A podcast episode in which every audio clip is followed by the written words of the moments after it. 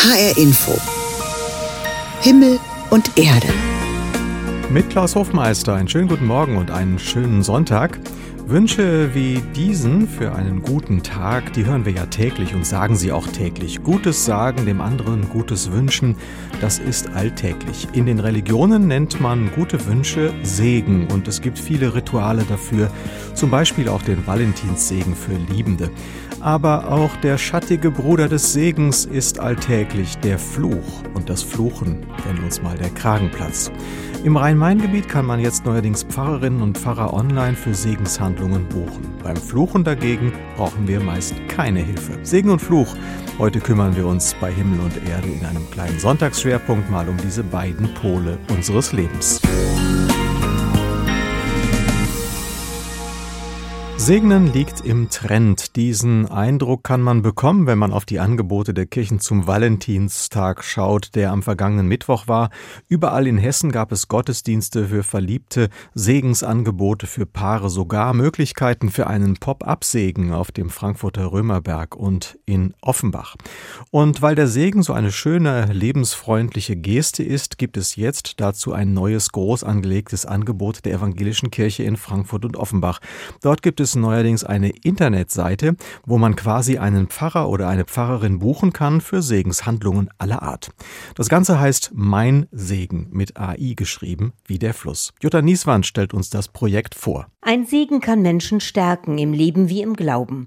Davon ist Renata Roth, Chorleiterin in der Lydia-Gemeinde in Frankfurt, nicht nur überzeugt, sie hat es auch schon so erlebt. Ich habe Segen bekommen von meiner Mutter, wo die gestorben ist. Und vor dem Sterben hat sie uns immer gesagt, ich würde gerne euch segnen, dass euch gut geht. Wir waren wirklich klein noch.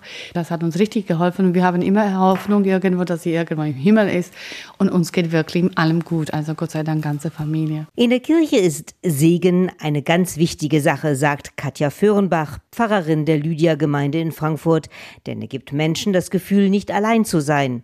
Sie ist eine der Pfarrerinnen, die bei der Mein Segen-Seite im Internet mitmachen, um Menschen auch außerhalb einer Kirche Segnungen anzubieten, denn viele seien nicht mehr in einer Gemeinde aufgehoben und wüssten nicht, an wen sie sich für einen Segen wenden könnten. So haben wir gesagt, naja, wir stellen uns dort vor als ein Netzwerk von vielen Ansprechpersonen und jeder, der auf diese Seite geht, kann so ein bisschen schauen, kann ich mit der Person, wie sie da ist, äh, was anfangen. Wir haben Kurzbeschreibungen und da kann ich mich einfach melden und anrufen. Schließlich gibt es zwar in Kirchen für die Gottesdienstbesucher einen Segen und auch zu besonderen Anlässen wie Hochzeit, Taufe und Trauerfeier.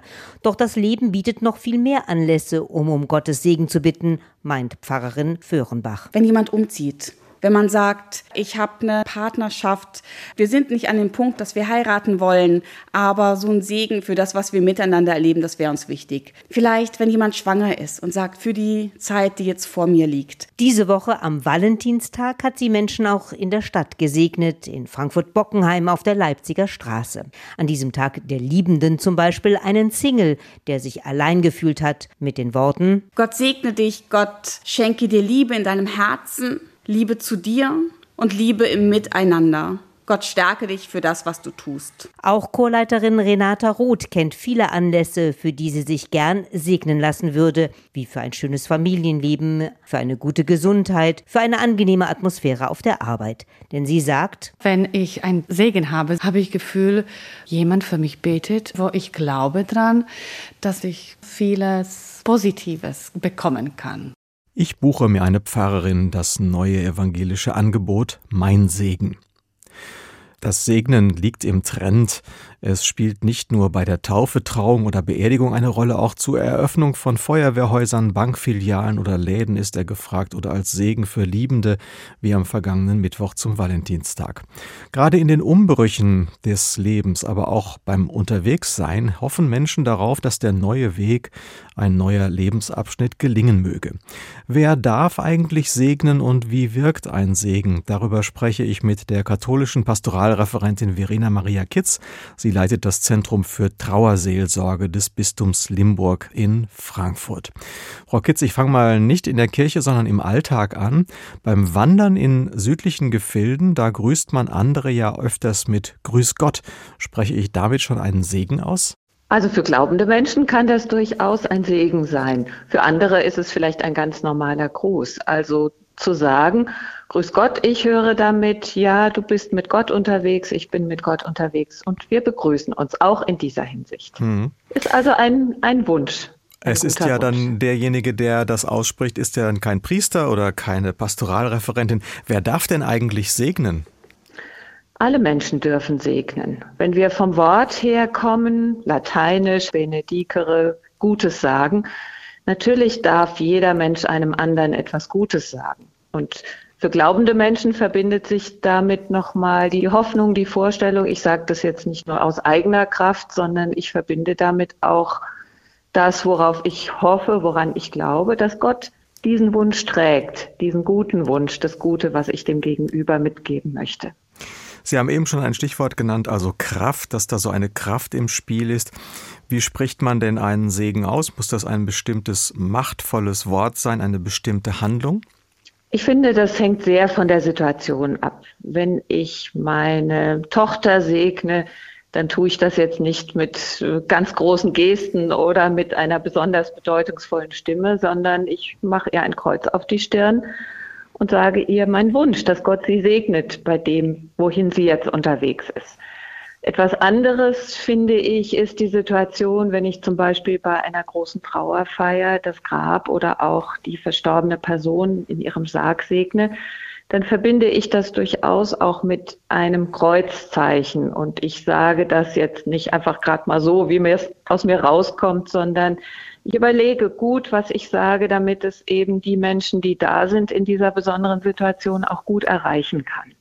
Sie haben ja im Zentrum für Trauerseelsorge in Bistum Limburg hier in Frankfurt viel mit Menschen zu tun, die auch in einer prekären, schwierigen Situation sind. Erleben Sie manchmal, dass dann auch Leute, die jetzt nicht damit aufgewachsen sind, die nicht so katholisch sozialisiert sind, um einen Segen bitten? Ja, das erlebe ich. Und ich habe es auch schon gewagt in Situationen, in denen ich aus dem Gespräch weiß, wir fragen ganz ausdrücklich nicht danach, dass Glauben für eine Person keine große Bedeutung hat, ich aber meine, dass es ihr gut tun könnte, dann frage ich auch, darf ich einen Segen sprechen? Und ich habe es bisher noch nicht erlebt, dass jemand gesagt hätte, nein, möchte ich nicht. Und ich hoffe, dass deutlich war, dass ich das niemand aufzwingen möchte wie Segen wirkt, Segen und gute Worte. Das war die katholische Pastoralreferentin Verena Maria Kitz. Sie leitet das Zentrum für Trauerseelsorge des Bistums Limburg in Frankfurt in der St. Michaelskirche. Vielen Dank für das Gespräch. Ich danke Ihnen, Herr Hofmeister. Ein Segen kann unter die Haut gehen und wohltuend sein, wie ein guter Wunsch, in den wir uns einhüllen und durch den wir uns verbunden fühlen mit denen, die uns Gutes wünschen. Aber es gibt ja auch den dunklen Bruder des Segens, den Fluch, den bösen Wunsch, und der kann auch unter die Haut gehen, und meist geschieht er dann, wenn jemand aus der Haut fährt. Wie ist das bei Ihnen? Fluchen Sie gelegentlich? Manchmal, meistens beim Autofahren. Klar, immer gerne, jederzeit. Also im Büro zum Beispiel, wenn irgendwas am PC nicht funktioniert, Scheißding oder so irgendwas. Wenn ich mich über irgendwas ärgere, ach, das tut schon gut. Vor allen Dingen mache ich das dann vielleicht eher im Stillen, nur für mich, im Auto oder auch zu Hause, aber nicht unbedingt vor anderen Leuten. Naja, wenn man über sich selber verärgert ist oder über andere. Himmel, Arsch und Zwirn noch einmal, was hast du jetzt schon wieder gemacht?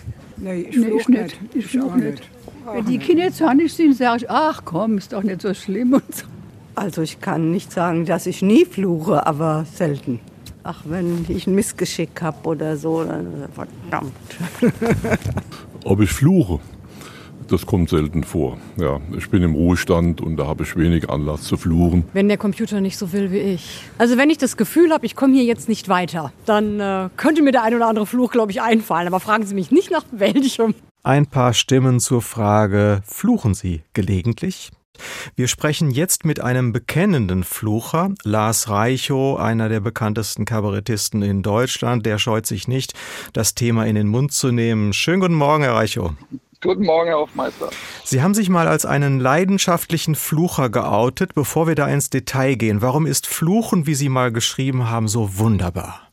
Ja, weil es ganz eng verwandt ist mit meinem Beruf auch. Ähm, also Fluchen ist ein Teil dieser heißen Luft, die durch mein Ventil geht und durch das Ventil der, des Publikums, wenn man sich geärgert hat und wenn man aber irgendeine Lösung findet.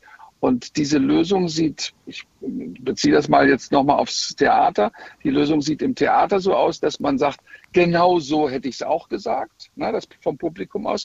Und wenn ich mich ärgere, dann ist es auch ein, wie ein Schornstein, durch den das Böse entweicht. Herrlich. die heiße Luft.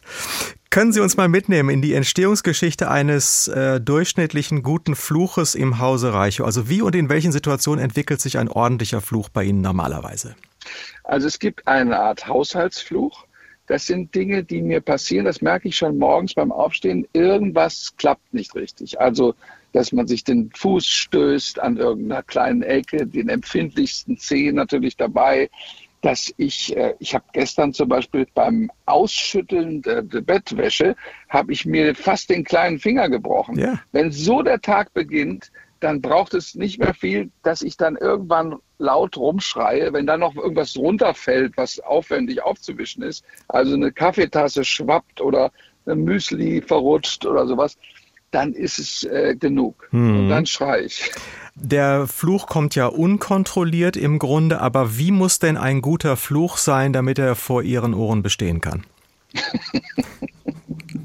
er muss, ähm, er muss originell sein. Ich habe mich wirklich schon dabei ertappt, wenn ich dann diese Ausweichmöglichkeiten, man kann ja ganz leicht irgendwelche sehr brutalen äh, Schimpfwörter benutzen für sich selbst oder für das, was man hat fallen lassen, nochmal, um es nochmal zu demütigen.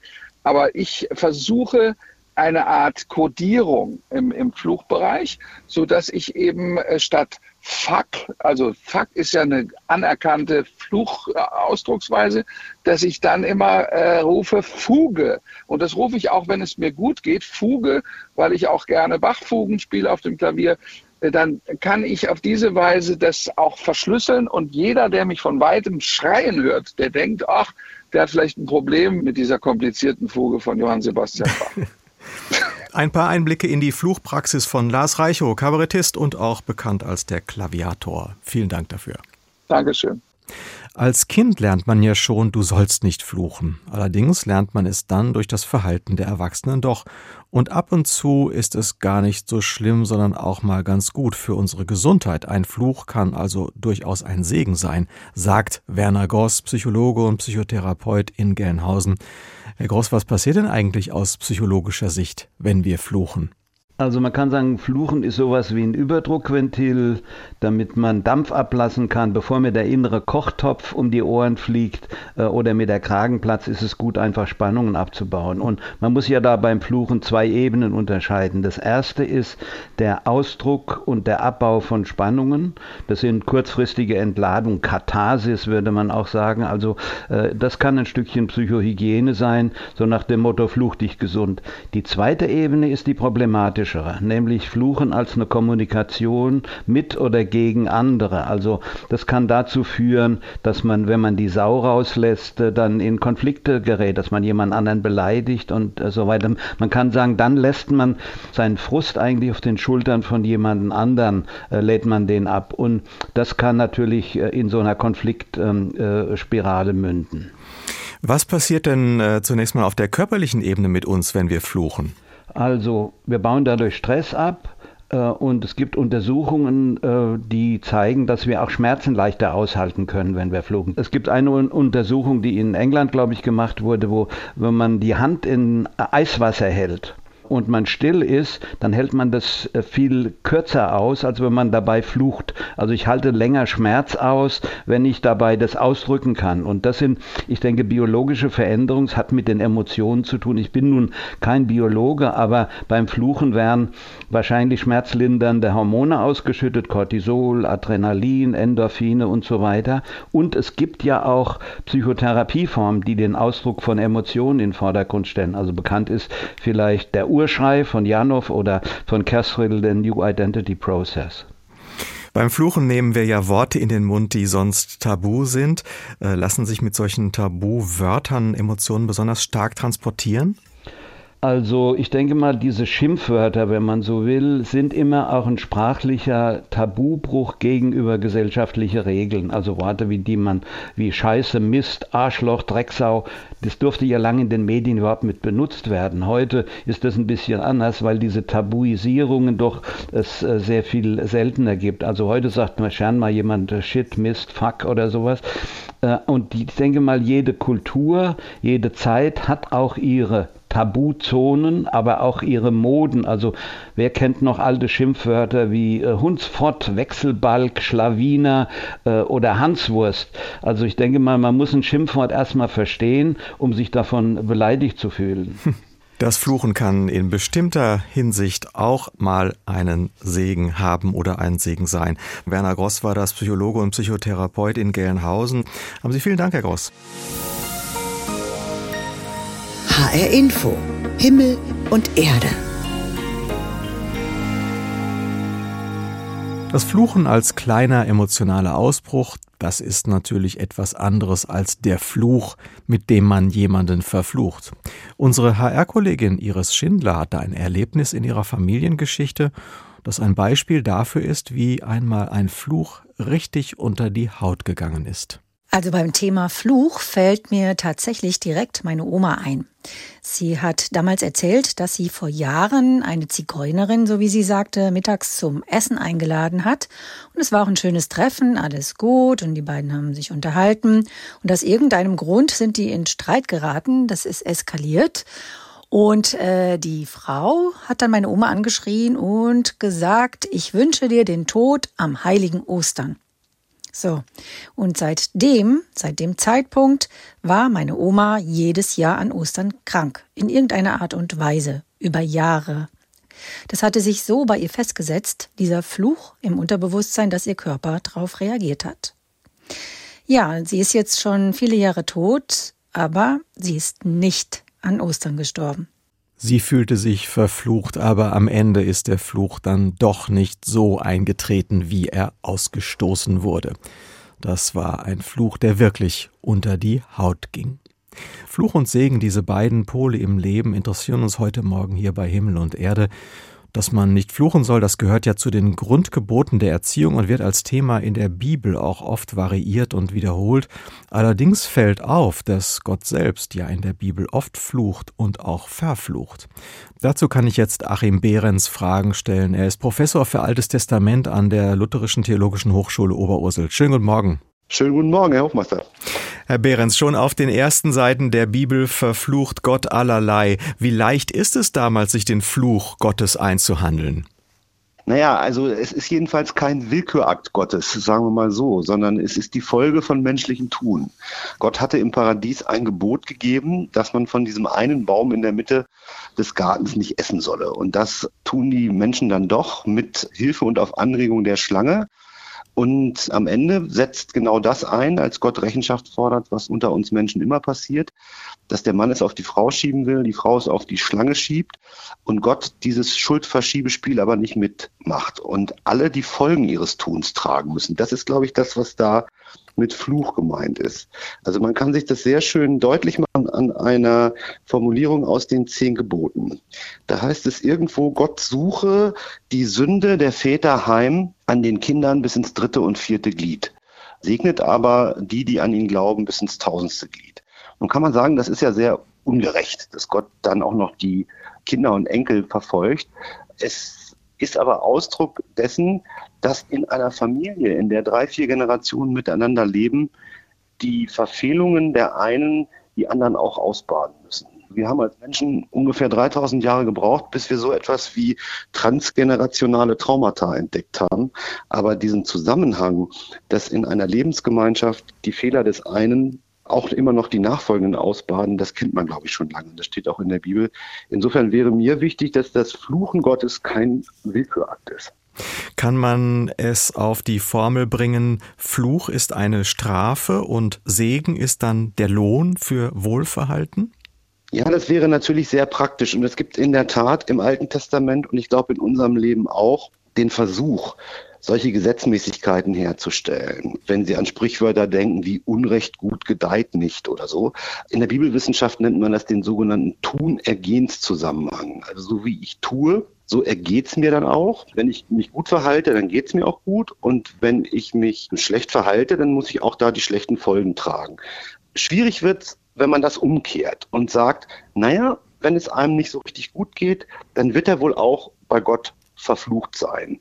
Und mit dieser Frage ringt das Buch Hiob und kommt zu der erstaunlichen Erkenntnis, dass es solche einfachen Gesetzmäßigkeiten aufs Große und Ganze gesehen dann doch nicht gibt. Mhm. Also der Hiob erkennt, dass es ihm schlecht geht und er beharrt darauf, dass er in seinem Leben dafür keinen Grund findet. Als frommer Mensch würde man ja vielleicht sagen, du musst nur genau hingucken, dann findest du schon einen Grund, irgendwas wirst du schon falsch gemacht haben. Das versuchen seine Freunde, aber er beharrt darauf und wird am Ende mit dem Phänomen konfrontiert, dass wir vielleicht Kontingenz nennen würden, dass es eben leider nicht für alles wie es einem ergeht, eine einfache oder gar göttliche Erklärung. Es gibt ja im Neuen Testament einen Satz von Jesus, der lautet, segnet, die euch verfluchen. Das wäre dann ja im Grunde das endgültige Ende dieses Kreislaufs von Fluchen und Verflucht werden, oder?